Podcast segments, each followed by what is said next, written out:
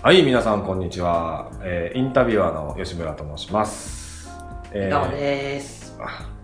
よろしくお願いします。お願いします。前回の音声で、まあ負けないというか、その、勝つためにどうしたらいいのって話が、話から、えーまあミスしなければ負ける確率は、まあ限りなく低くできますよねと。ただ、相手がものすごい、もうね、スーパーショットを21個打ってきたら負けますよねと。じゃあ、今日は、そこ、その、それを仮定した上で、勝ち切るための何かがあるとえーいう、ね、前振りがありましたので、えー今日はね、それをちょっと解明、解明じゃないですけど、ちょっとお聞きしていきたいなというふうに思いますんで。はい、井川さん、よろしくお願いします。お願いします。えーまずですね、あの、前回、こう、まあ、ラリーポイントになったことによって、まあ、ミスをしなければ失点がないんで、まあ、負けないと。まあ、自分たちも、私もね、いいショットをまあ打つということは、そのいいショットが決まれば1点取れますよと。そんな時に、じゃあ、相手にシャトルを返し続けて、ミスは減りましたと。で、失点を、自らの失点がなくなったという中で、じゃあ、21回エースを取られてしまったら、どうすんのよと言った時に、21回エースを取られちゃうということは、必然的に、まあ負けてしまうというところになりまして、じゃあ、どういう風な形でやれば勝てるのかというところに、まあ話題は移っていくんですけども、まず勝つということはですね、2パターンあります。まずは、えー先ほども言ったように、相手に先に21回エース取られる前に、自分が21回エースを取ると。取る。たら確実に勝てるんで。で、もう一つには、21回エースが取れなかったとしても、例えば自力で11回はエースが取れると。じゃあ残り10回何で取んのと言った時に、自分がミスをしなければ10点失わないんで。ということは簡単ですよね。相手に10回ミスさせれば勝つんですよ。そういうルールなんで、ラリーポイントというのは。ということは自分もエースは取るけど、相手にミスをさせますよと。で、相手のミスを誘うことができて、相手がミスしてくれれば、際どいところ狙って、ミスするか入るかっていう際どいところの戦いで、失うか失わないかっていう勝負をするよりも、何もしなくても、こう点数が入ってきてくれるわけなんで、それが一番点が、まあ、勝ちやすいですよね。21点エースを取るっていうのは、やっぱ結構至難の技なんで、よほど力の差があれば、まあ、一発ドカーンとスマッシュ打っちゃえば取れるかもしれないですけど、やっぱりある程度レベルが上がってくれば上がってくるだけ、そういうエースを打つ機会っていうのもまあ少ないと。そうなった時に、じゃあ点数が取れる方法何なのよと言われたら、相手にミスをさせることですよ。で、相手にミスさせるっていうのはどういうことって言ったら、皆さん経験ないですか？イラッと、イラッとした時に、人間ってカーッとなるんで、で、カーッとなればなるだけ、向きになっちゃうんですよ。で、向きになるということは、平常心じゃなくなるんで、うん。平常心じゃなくなるということは、決断が鈍るわけですよ。うん。で、決断が鈍るということは、普段は冷静にここは繋いでおこうとうん。思うことが、冷静さを失うと、無理に打ちに行っちゃうんで、ミスしちゃうんですね。なるほで、人間、ミスしちゃうと、なおイライラするんで。で要は、ドツボにはまるっていうことなんですけど、言い方変えたら、冷静に相手に戦われてるうちは、まあ、勝ちにくいっていうことですよ。で、相手が向きになればなるだけ、かつ、パーセンテージが1イラで多分30%ぐらいですね。2、3イラぐらいで50%ですよ。でも3ぐらいまで行ってくると、6、7、8っていうのは一瞬で行きますんで人は。カーッとなるの早いんで。落ち着く方が時間がかかるけど、カーッとなる方は一瞬なんですよ。ということはその人がカーッとなってくれれば、勝率までのパーセンテージ多分80%か90%ですよ。ということはやっぱり相手に、まあ、相手をイライラさせる、させろというのも、まあ、そういうふうに言ってるんですけど、だからといって、あれバーカみたいな、そんな感じでイライラさせるじゃなくて、要は繋がれることによって、さっきまで決まってたのに、なんで入れてくんだよと。おい早くミスしろよって思うわけですよ、相手は。それが返ってきちゃうと、やっぱりイライラしてくるんで、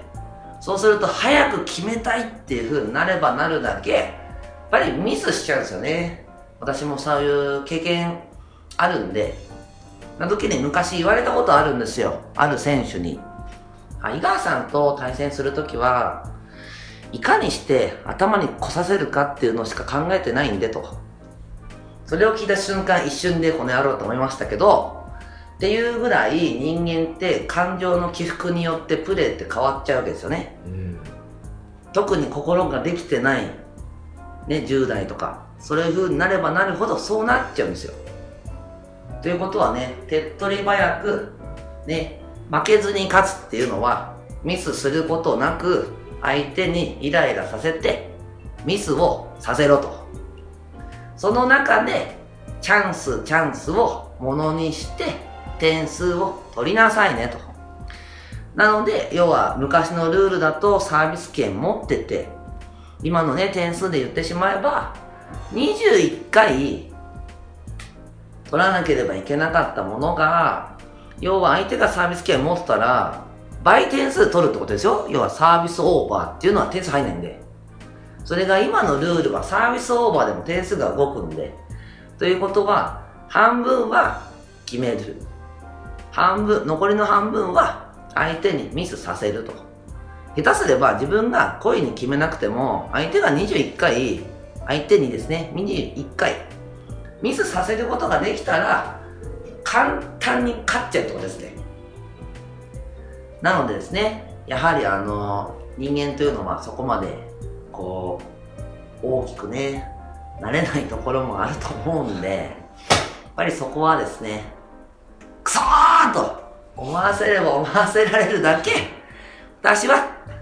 いや、こんなんで点数入ってきちゃうのっていうぐらい入ってくんじゃないかなと思いますんで、それが、あのー本当に勝つポイントだと思います。ってことはあれですか？結局相手をイラつかせる何かっていうのはレシーブってことにななってくるんですかね？そうですね。要は、相手が、例えばですよ。私、結構いろんなところでバドミントンこうやったりしてますけど、守りと攻めだと、どっちの方が点数取れますか？ってよく聞くんですけど、大体どこの地域に行っても半数以上の方がですね、攻めって言うんですね。うんこれ聞いてる多分皆さんの中でも、攻めって言うんじゃないかなと思うんですけど、そうなった時に、相手のこうコートにシャトルを返し続けなさいっていうのは、攻めと守りどっちのジャンルって言われたら、多分守りなんですよ。うんで、守りで返されるから、攻める側は、要は、時間がないわけですよね。なんでかったら、守りは床につく前に返せればいいんで。ただ、攻めは、ネットより上でしか下に打てないんで。ああなるほはい。ということは、慌ただしく球を打ちに来るのどっちって言われたら、うん攻めなんですよ。どなるほだから変、言い方本当にね、悪いですけど、入れとけば、勝手にミスしてくれるんですよね。どうんその時にミスしてもらったなのか、うん。ミスさせたなのか。これはね、いろいろ取り分、まあ取りようがあると思うんですけど、ということは本当にもう打たれた球がフレームショットでも構わないんで、ネット越えて返し続けられたら、今まで決め、決まって点数を取ってた側の人は、決まらないということにイライラするんで、うん。そうするとやっぱり早く決めたくなっちゃうんですよねなんでか守ったら勝てないと思えば思うほど攻めるしかないんですよ。で攻めるしかない中で帰ってきちゃうわけだから。